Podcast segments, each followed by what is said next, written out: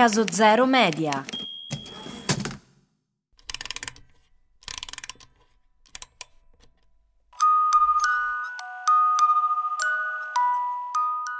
Tanto tanto tempo fa, in un posto bellissimo, dai paesaggi stupendi, dal clima meraviglioso, viveva una bambina che gestiva i pochi soldini a disposizione di un paesino che con il tempo si era ritrovato pieno di debiti.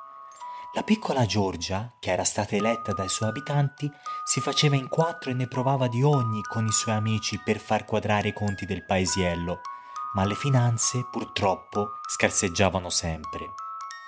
Tante erano le proteste e i malumori in alcuni periodi specifici dell'anno perché i pochi soldini a disposizione non bastavano mai a pagare le pensioni agli anziani, le spese mediche ai malati, i servizi di sicurezza e quant'altro. E allora bisognava arrangiarsi in qualche modo, si cercavano di tagliare alcune spese inutili, oppure si toglievano privilegi ad alcune categorie di persone, o ancora si mettevano delle tasse speciali per alcuni che si erano arricchiti molto. E in effetti negli ultimi tempi c'era qualcuno nel paese che aveva fatto tanti soldini senza fare troppa fatica e rumore. Le banche. Questi ufficetti che erano sempre eleganti e decorosi, dopo aver passato anni difficili, d'improvviso iniziarono ad accumulare una fortuna sfruttando alcuni vantaggi che venivano da un posto lontanissimo, freddo e piovoso. Su questi guadagni che diventavano di volta in volta sempre più importanti, Giorgia pensò bene di far pagare una tassa.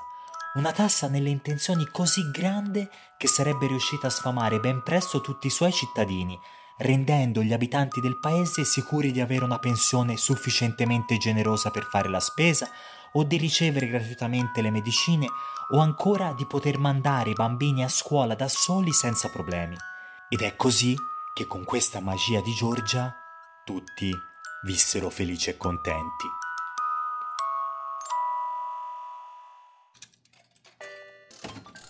Caso Zero Media presenta Banana Spread, un podcast di Paolo Lenzi. L'economia spiegata facile. Al di là delle storielle e delle favole, è sotto gli occhi di tutti che negli ultimi due anni le banche hanno registrato profitti molto importanti un po' in tutto il mondo grazie al rialzo generalizzato dei tassi di interesse applicato dalle banche centrali per frenare l'inflazione.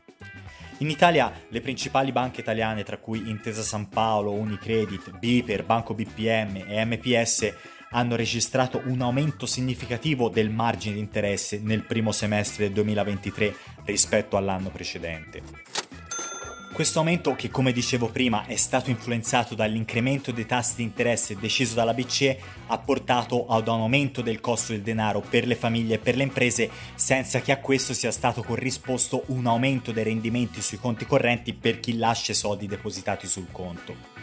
Quindi dall'incremento del differenziale tra i tassi che da un lato le banche applicano ai debitori sui mutui e sui finanziamenti e i tassi che dall'altro le banche riconoscono ai creditori per i soldi depositati in conto corrente si sono generati questi extra profitti.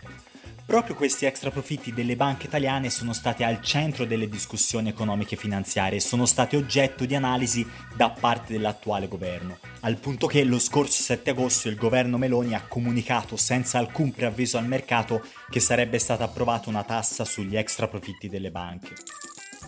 Nelle intenzioni dell'attuale governo, l'obiettivo della tassa è quello di fare un po' di giustizia sociale. I proventi infatti sarebbero utilizzati per sostenere i mutui per la prima casa per gli under 36 e per ridurre le tasse ai contribuenti, con una conferma del taglio al cuneo fiscale e una riduzione delle aliquote IRPEF. Per come è impostata al momento, la tassa prevede un'aliquota del 40% sugli extra profitti bancari derivanti dalla differenza tra interessi attivi, cioè guadagni sui prestiti, e gli interessi passivi, cioè le spese che le banche sostengono per gli interessi sui conti dei clienti. Ora, senza farvi un pippone su come si calcola in dettaglio questa tassa, perché se no vi annoia a morte, sulla base delle prime analisi, le stime quantificano il prelievo in circa 2-3 miliardi di euro. E per quel che se ne è capito fino ad ora, questa nuova imposta straordinaria deve essere versata dalle banche entro il sesto mese successivo alla chiusura dell'esercizio 2023, quindi in pratica entro giugno 2024. Su questa tassa tante categorie di settore si sono già espresse. Una delle questioni sollevate dalla Banca Centrale Europea, ad esempio, è che le banche, diversamente da quanto si potrebbe comunemente pensare, non saranno avvantaggiate all'infinito dal rialzo dei tassi. Infatti non sarà sempre così facile per le banche fare soldi nei prossimi anni, perché con il passare del tempo la competizione tra le banche farà sì che queste riconosceranno rendimenti sempre più alti ai clienti, con l'effetto che la differenza tra interessi attivi e interessi passivi diminuirà ma soprattutto con il mantenimento di alti tassi di interesse probabilmente si determineranno una serie di cause negative per le banche, tra cui 1. Minori volumi di prestiti, perché meno persone e aziende saranno disposte a farsi finanziare a tassi più alti. 2.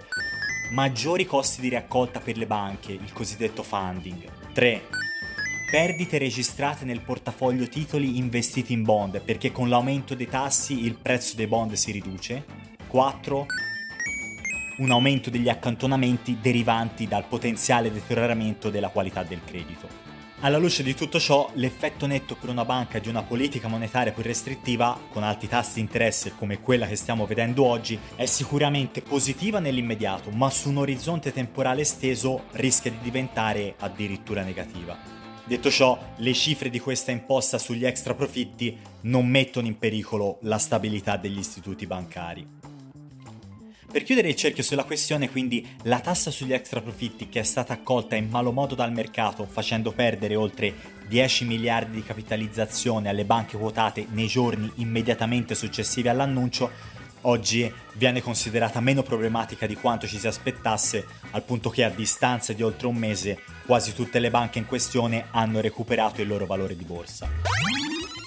Quello che rimane dannoso per il settore al momento è l'incertezza che questa norma ha alimentato ma nonostante questo, sebbene in questi ultimi giorni di settembre il testo della norma non sia ancora stato finalizzato, è difficile pensare che ci possano essere conseguenze significative sulla profittabilità delle banche. Del resto, complice più favorevole contesto economico nel quale si trovano ad agire ultimamente e grazie ai progetti di ristrutturazione e di rafforzamento patrimoniale compiuti negli ultimi anni, oggi gran parte degli istituti bancari si è rimesso in forma e splende di ottima salute.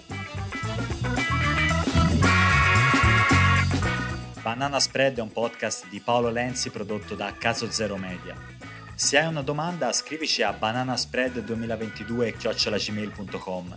Per restare aggiornato continua a seguirci sulle principali piattaforme di streaming e sulla pagina Instagram di Caso Zero Media.